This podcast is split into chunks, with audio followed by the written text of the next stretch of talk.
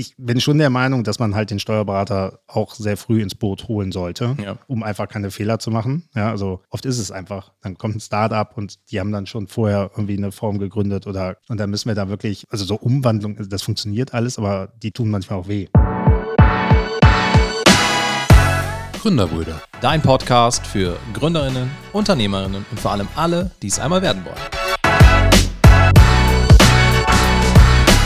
Hallo und herzlich willkommen zu einer neuen Folge Gründerbrüder Podcast. Hallo auch von meiner Seite.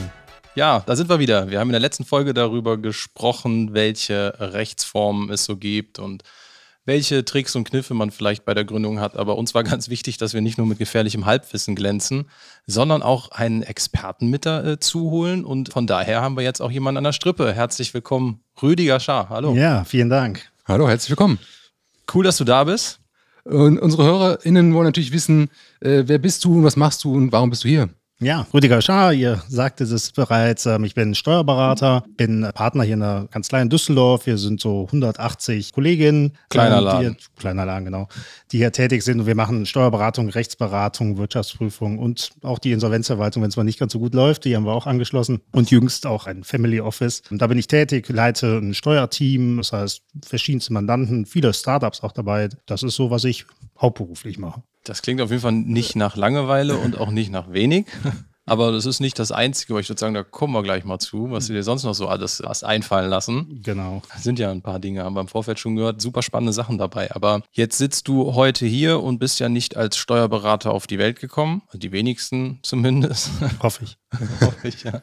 War das immer deine Passion? Weil für die meisten ist Steuern ja echt eine Vollkatastrophe und alle rennen weg und jeder hat Angst und will eigentlich nicht. Hm. Nee, also absolut nicht. Ich habe tatsächlich eine Schreinerlehre mal angefangen. Tatsächlich? Ja, ja, ja, doch. Cool. Und äh, da gab es eine Zwischenprüfung. Äh, man musste so Eckverbindungen machen und das habe ich ja dann nicht auf die Kette so ganz bekommen. Und dann äh, habe ich überlegt, vielleicht ist es doch nichts für mich, diese handwerkliche Arbeit. Und ja. genau, habe danach dann quasi die Schule weitergemacht. Ich hatte nach der 10 diese Ausbildung begonnen, hatte dann mein Abi gemacht und habe dann die Ausbildung zum Steuerfachangestellten angefangen. Irgendwie getrieben dadurch, dass mein, mein Onkel Rechtsanwalt für Steuerrecht war. Hm. Und da kam halt irgendwie diese Idee. Und ja, dann habe ich die Ausbildung absolviert, habe dann studiert, aber im Studium schon so ein bisschen andere Sachen auch gemacht. Also ich habe halt klar Steuern im, im Hauptfeld besucht, aber mhm. habe mich dann um Themen wie Personal und Organisation gekümmert oder als Nebenfächer gewählt. Das ist auch so ein bisschen das, was sich in meinem beruflichen Leben dann so wiedergespiegelt hatte. Das heißt, bin jetzt nicht so der rein fachliche Typ, sondern mache immer viel drumherum in so einer Kanzlei. Finde ich eigentlich auch besonders cool und ich finde das, jetzt verbringen wir auch schon mal ein paar Tage zusammen und auch das Ganze ja schon länger hier, dazu vielleicht auch gleich nochmal mehr, aber das schätze ich halt auch so, dass das nicht so mega an der, jetzt muss man aufpassen, was man sagt, aber einfach auch nur Fachebene, sondern äh,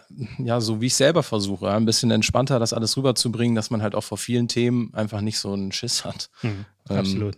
Ja. ja, das wäre super wichtig. Also jetzt haben wir einen Gründerbrüder-Podcast das heißt, jeder, der gründet, hat wahrscheinlich zwangsläufig irgendwann auch mal was mit, mit Steuern zu tun. Bevor es aber so weit kommt, müssen wir erstmal oder die meisten sich ja für irgendeine Rechtsform entscheiden. Mhm. Wie sieht das denn bei dir aus? Bist du schon lange mit Startups unterwegs? Berätst sie dahingehend oder durch Zufall zugekommen? Und wie, das sind ja auch, man hat ja irgendwann ein Spezialgebiet. Mhm. Und wie ist das bei dir? Ja, also ich in der jetzigen Kanzlei seit drei Jahren und hatte in der Kanzlei vorher schon den Bereich Startup aufgebaut da. Und wir haben, also wir hatten so, so eine Spezialisierung auf dem Medienbereich, aber halt auch Startup-Bereich. Und im Medienbereich haben wir ganz viel so FAQs nachher gemacht. Also, dass mhm. irgendwie Medientreibende man gucken konnten, wie gründe ich oder was sind Steuern und keine Ahnung was. Und wir haben das damals gemacht, dass wir mal ein Interview gemacht haben mit unten Musiker, Schauspieler etc., der dann erzählt, was hat er für Erfahrungen mit diesem Thema, um halt diese Angst ja. zu nehmen. Ne? Und äh, haben dann halt im, im, Netz ziemlich viele Fragen beantwortet, die mit diesem Thema zusammenhingen, um halt auch dieses Halbwissen, was du sagtest das gerade, das Halbwissen. Und da gibt es im Internet ganz schön viel Halbwissen, bis ganz schön viel, ja. gar kein Wissen. Und es wird immer viel behauptet. Und dann haben wir gesagt, komm, wir machen jetzt einmal eine Seite, wo wir Sachen erklären, erläutern etc.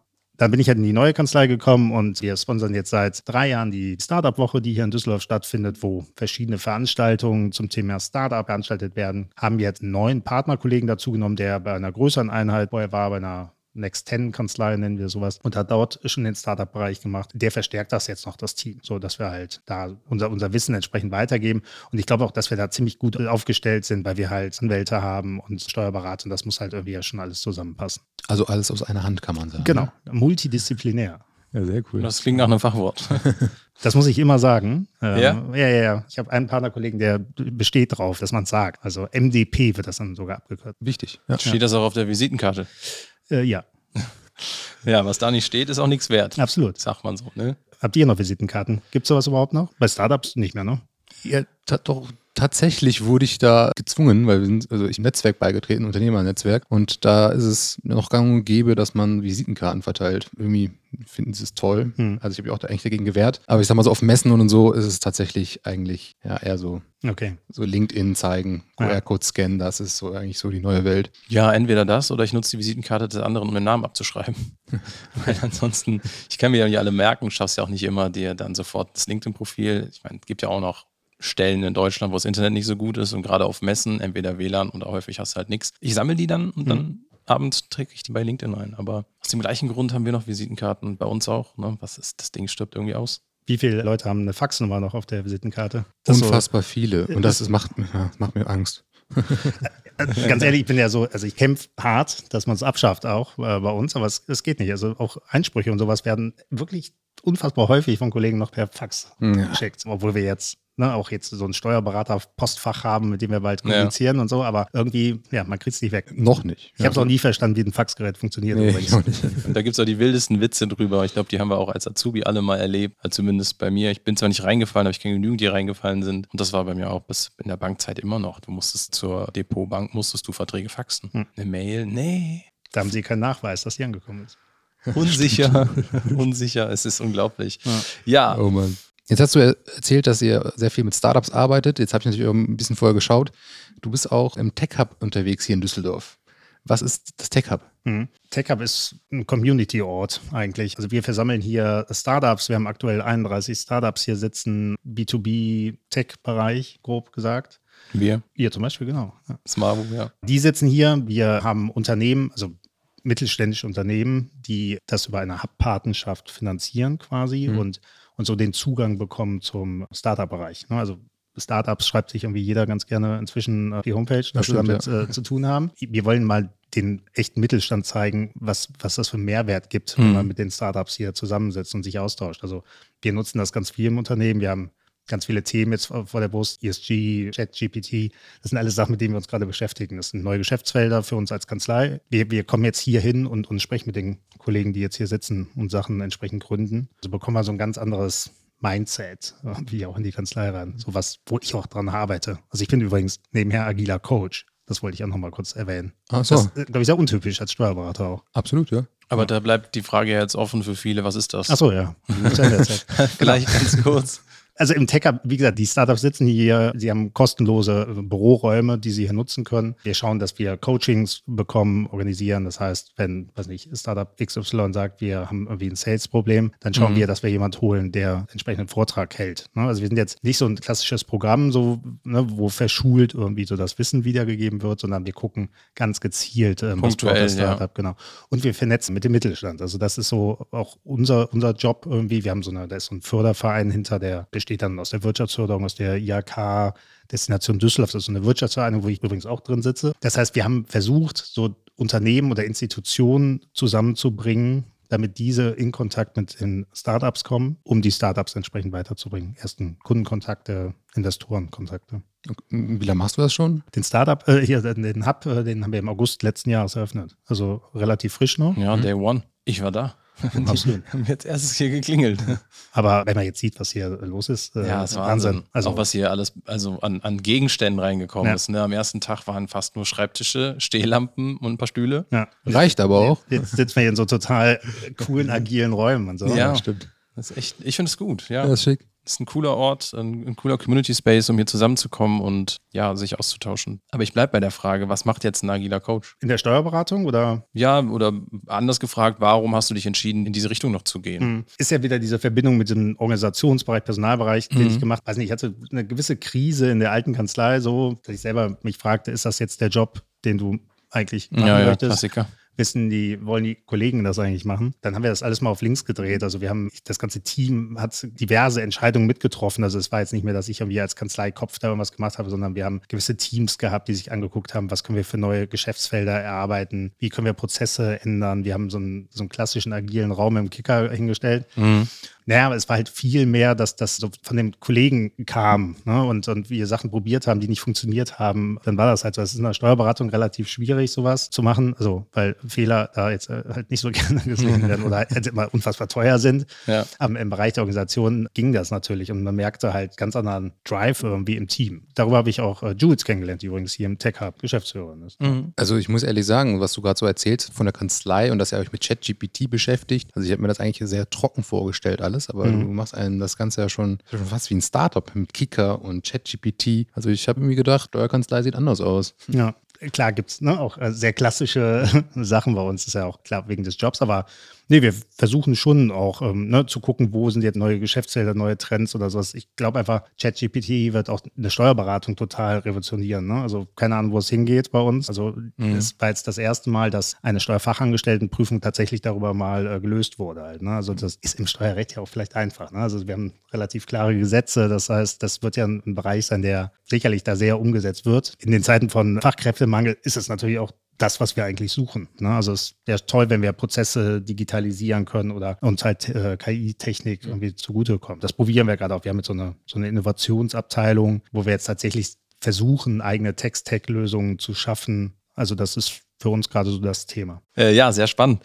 Äh, vielen Dank für die Einblicke wir hatten ja, wie anfangs erwähnt, ja uns fokussiert in der letzten Folge auf diese Unternehmensgründung. Äh, unsere Zuhörer wissen jetzt schon, wie finde ich eine Idee, wie komme ich vielleicht zu einem Businessplan, äh, gründe ich alleine im Team, zwei, drei, vier, wen brauche ich vielleicht? Irgendwann kommt ja der Punkt, wo ich mit der Geschäftstätigkeit anfange. Gibt es da irgendwo ja, vielleicht dann den Punkt, wo du jetzt sagst, ey, wenn ihr da noch keine Gesellschaft habt, ist das grob fahrlässig oder gibt es da irgendwas, was man so als Daumenregel mitgeben kann? Mhm. Also ich würde halt relativ früh mir Gedanken machen, welche Gesellschaftsform es ist oder sowas. Ne? Also es ist ja, wenn sich zwei Gründer zusammentun, dann haben wir ja direkt schon eine GBR. Ne? Ja, also da ja. müssen wir ja gar nichts tun. So, das ist ja die Idee, wir machen was zusammen, dann bist du halt drin in der Gesellschaft schon. Mhm. Wir können halt immer gewisse Sachen steuerlich halt irgendwie umwandeln wieder. Ne? Also das heißt, man fängt mal an und macht irgendwas, hat halt eine GBR und sagt, komm, wir machen schon mal die ersten Verträge oder wir, wir entwickeln schon mal das mhm. Produkt. Dann gehen wir nachher hin und gründen, was weiß ich, eine GmbH oder eine UG. Und dann stellt man sich mal vor, naja, dann habe ich halt irgendwas geschaffen und das packe ich in diese GmbH rein und arbeite dann künftig damit. Das sind so Sachen, da denkt man klassisch,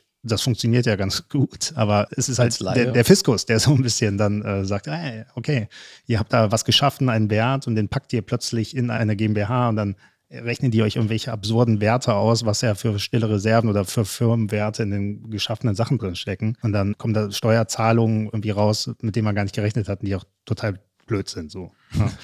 Deswegen, also Steuern sind oft blöd, ja. Häufig, Aber, ja. Genau. Das heißt, man sollte da wirklich im Vorfeld sich ganz klare Gedanken machen. Ne? Auch, ähm, wie sieht das Modell aus? Will ich da irgendwie mal weiß nicht, irgendwie schnell raus aus dem Unternehmen wieder, will ich Investoren reinholen, etc. Hafte ich irgendwie, also es gibt ja so verschiedenste Punkte und ich, ich glaube, dass dieses Thema Gesellschaftsform sehr, sehr vorne stehen müsste bei einer Entscheidung. Ich würde fast behaupten, das hat auch den Grund, dass wir es relativ weit vorne haben. Ne? Also bevor ich natürlich eine Gesellschaft gründe, muss ich erstmal wissen, was mache ich. Das macht schon ja. Sinn, weil ich eventuell auch den Geschäftszweck ja irgendwo definieren muss. Gibt es da irgendwie so Dauerbrenner an Gesellschaftsformen, die in der Startup-Welt oder in am meisten Sinn machen? Mhm. Oder wenn, wovon hängt das ab? Mehrere Sachen halt, ne? Das ist klar. Das Thema Haftung ist immer was Großes. Mhm. Ne, wie schirme ich Haftung irgendwie ab? So, und da ist eine Kapitalgesellschaft natürlich so die, die Lösung. Dann gibt es Themen wie möchte ich Investoren reinholen. Ne? Also so ein Investor möchte sich jetzt nicht gerne so an einer GBR-Beteiligung oder sowas. Ne? Das heißt, das sind wir ja wahrscheinlich auch schon in den Kapitalgesellschaften. Und dann gibt es auch Fragen, was mache ich mal? Also möchte ich irgendwie, weiß nicht, das Unternehmen verkaufen? Kann ich dann, also es gibt gewisse Holdingstrukturen, ich glaube, vielleicht machen wir es gleich nochmal im Detail, dass man sagt, okay, man schaltet halt eine Holding über diese Kapitalgesellschaft, mhm. um dann halt gewisse steuerliche Effekte nochmal zu ziehen. Aber wenn ich jetzt so irgendwie so ein Freelancer bin oder meine Dienstleistung anbiete, gibt es da irgendwie, gründe ich direkt eine GmbH oder muss ich da mir auch die Fragen stellen, okay, will ich haften, will ich nicht haften oder wie, wie geht man dann bei sowas ran? Das heißt, also gut, wenn es jetzt ein Freelancer ist, du jetzt nicht da irgendwie planst, irgendwelche Investoren aufzunehmen etc., dann kann es ja auch, weiß nicht, das Einzelunternehmen zum Beispiel sein, ne? Mhm. das ähm, sicherlich im Handling wesentlich einfacher ist als jetzt eine Kapitalgesellschaft. Sind ja auch immer Gründungskosten mit verbunden und ne, so Handlingskosten von der Gesellschaftsform halt, ja. Okay. Wenn ich da noch nie Berührungspunkte mit hatte. Mhm. Und jetzt, jetzt sitzt du da und hast eine tolle Idee und wir, wir wissen auch, wie wir das alles verfrühstücken wollen. An wen wendet man sich da? Also geht man dann wirklich, ich sage jetzt mal zu dir, zu einem Steuerberater oder schickt die Leute zum Notar, zum Rechtsanwalt? Also wer berät einen da richtig? Wir haben ja auch schon mit einer Gründungsberaterin gesprochen, gibt es ja IHK. Ich wäre komplett lost. Ja, ich muss kurz einmal rüberwinken. Der IHK-Chef sitzt quasi im anderen Raum gegenüber. Sollen wir ihn dazu holen? Sprechen wir beim nächsten Mal mit ihm. Genau. Also ich glaube, so eine Gründungsberatung ist gut so, ne, dass Mhm. man halt irgendwie ein Bild bekommt. So, wo geht's hin? Und ich bin schon der Meinung, dass man halt den Steuerberater auch sehr früh ins Boot holen sollte, Ja. um einfach keine Fehler zu machen. Ja, also oft ist es einfach, dann kommt ein Startup und die haben dann schon vorher irgendwie eine Form gegründet oder und dann müssen wir da wirklich, also so Umwandlung, das funktioniert alles, aber die tun manchmal auch weh. Also du hast dann so Sperrfristen oder keine Ahnung. Also es gibt so verschiedene Sachen, die man da nicht will. Und deswegen macht es auf jeden Fall Sinn, sich da Beratung am Anfang einzuholen. Die Frage ist halt bei so Verträgen halt, ne? Das ist ja, es gibt sicherlich Mustersatzungen. Das heißt, wenn ich eine GmbH gründe, das ist jetzt so kein Hexwerk. Ne? Da Mhm. gibt es wahrscheinlich, machst du bei ChatGPT GmbH-Gründung und der gründet dir die dann. Oder, ne? Also du kannst ja bei Google, du kannst ja überall die, diese Verträge dir ziehen. Es ist halt die Frage, passt das auf dein Unternehmen? Ne? Passt das auf euch als Gründer? Oder ähm, ne? gibt es gewisse Regelungen, Exit-Regelungen? Oder im Nachhinein zu ändern, ist halt immer ein bisschen blöd. hatten wir tatsächlich auch beim letzten Mal drüber gesprochen, was so das Thema, blödes Thema Tod. Mhm. Also in vielen, das hatten wir mal äh, zumindest gesehen, in vielen Musterverträgen wird sowas nicht mehr explizit geregelt. Dann greift wahrscheinlich irgendeine gesetzliche Regelung dafür, aber ob das immer so das ist, was das Richtige ist oder der Wunsch der Leute, viele machen sich ja gar keine Platte darüber. Ne? Ja, oder halt Scheidung, ne? wenn ich mich von einer Frau trenne, das, ich glaube, eine GmbH hängt da drin, ist ja auch immer, Hm. kann zu Chaos führen, glaube ich, wenn man das nicht explizit geklärt hat. Absolut.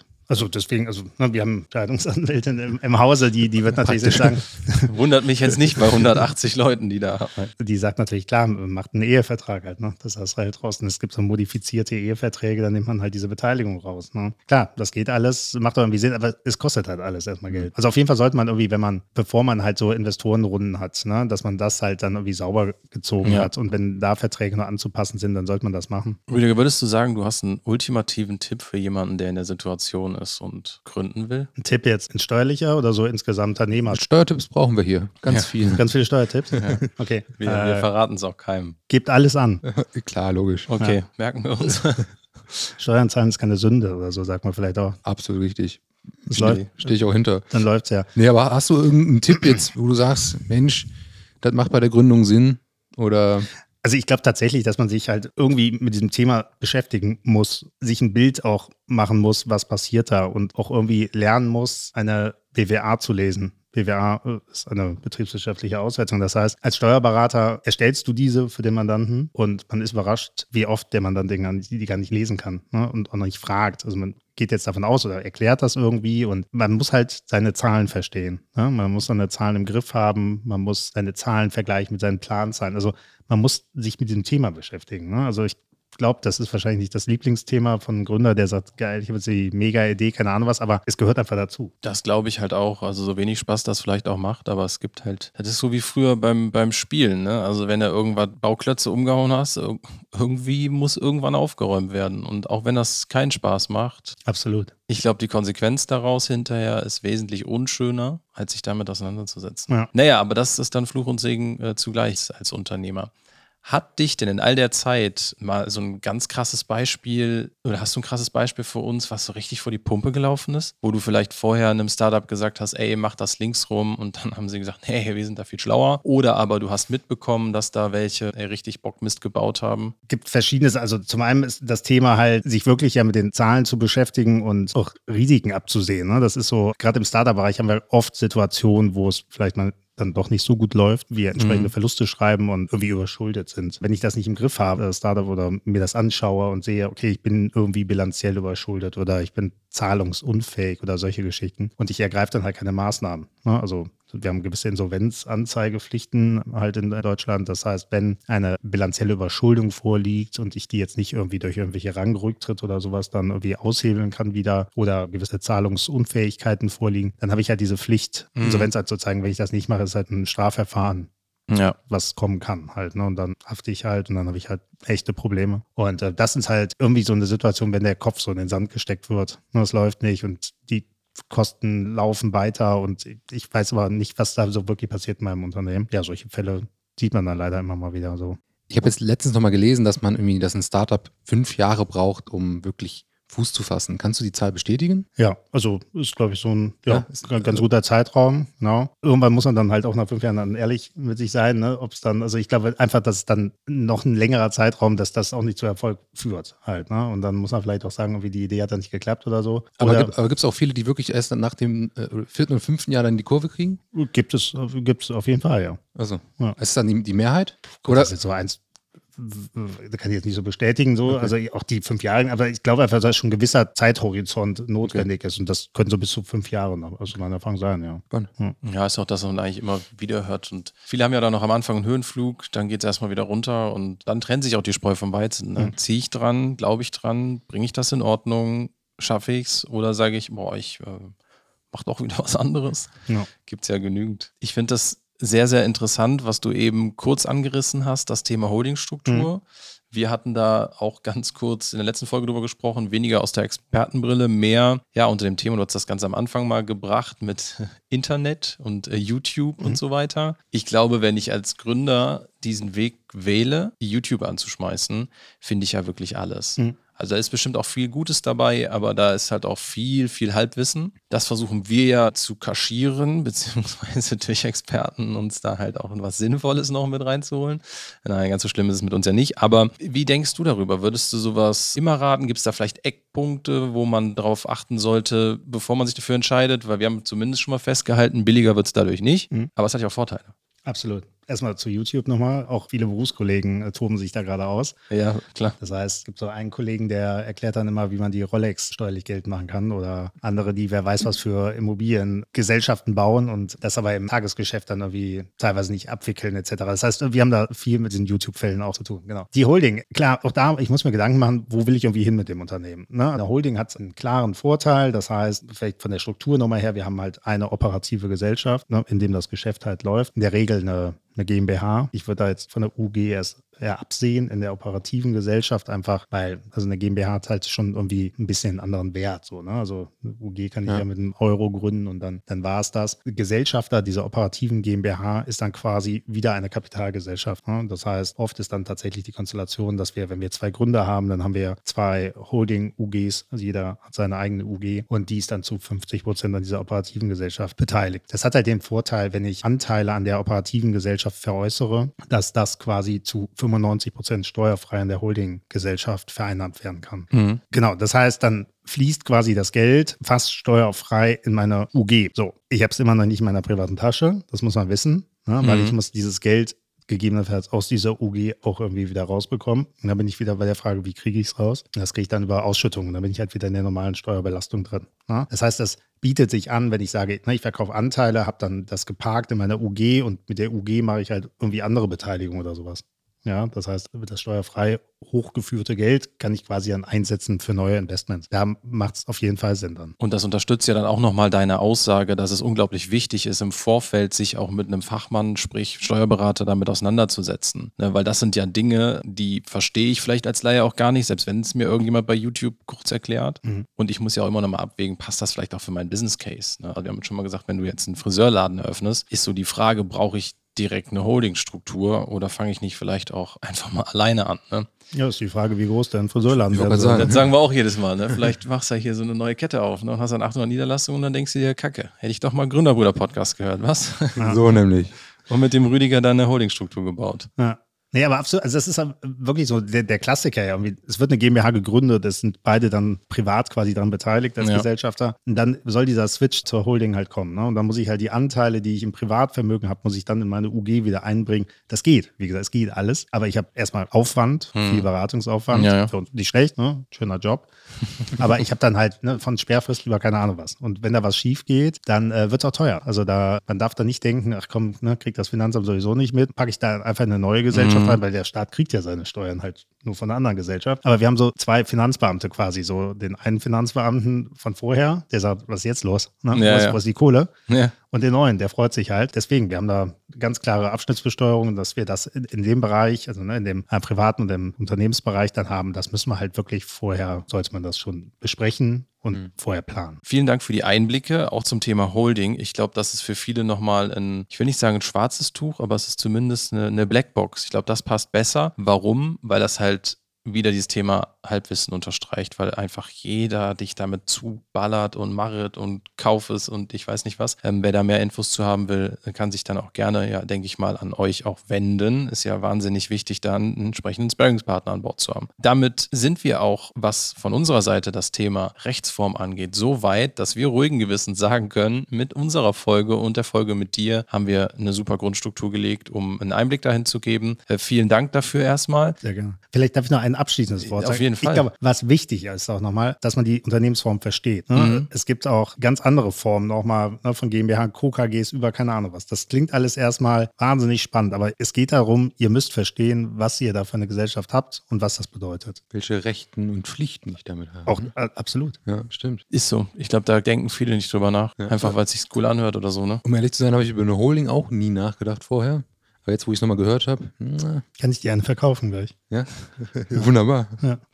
Äh, ich fahre dann, ja. Ab jetzt kostet Geld. Okay. okay, dann machen wir doch hier einen super Cut, ja. weil Zahlen äh, kann keiner von uns aktuell dafür okay. und die HörerInnen schon gar nicht. Aber wir fragen ja klassischerweise jeden, der bei uns ist, immer nach seinem Lieblingsessen. Mhm. Rüdiger, was ist das bei dir? Ich habe gerade so eine, so eine französische Welle irgendwie. Also ich glaube, ich fahre gleich nach Hause und mache mir noch eben Coq au vin, habe ich mir heute Abend ausgesucht und mache noch eine schöne Flasche Chablis vielleicht dazu auf und werde dann so ins Wochenende starten. Ja. Das klingt irgendwie so, als bräuchten wir eine Einladung. ich glaube, ich weiß aber ehrlich gesagt gar nicht, wie lange dieser Koch äh, denn so kochen muss oder wo er auch immer reinkommt. Äh, deswegen, ich bin gespannt. Wow. Wir drücken die Daumen, dass es heute noch was wird. Ansonsten dann doch der Lieferdienst. Absolut. Vielen lieben Dank, dass du da warst, Rüdiger, dass du uns begleitet hast. Ja, vielen, vielen Dank. Dank für die Einladung. Sehr gerne, hat Spaß gemacht. Dann bis zum nächsten Mal. Ciao. Ciao. Ciao, ciao.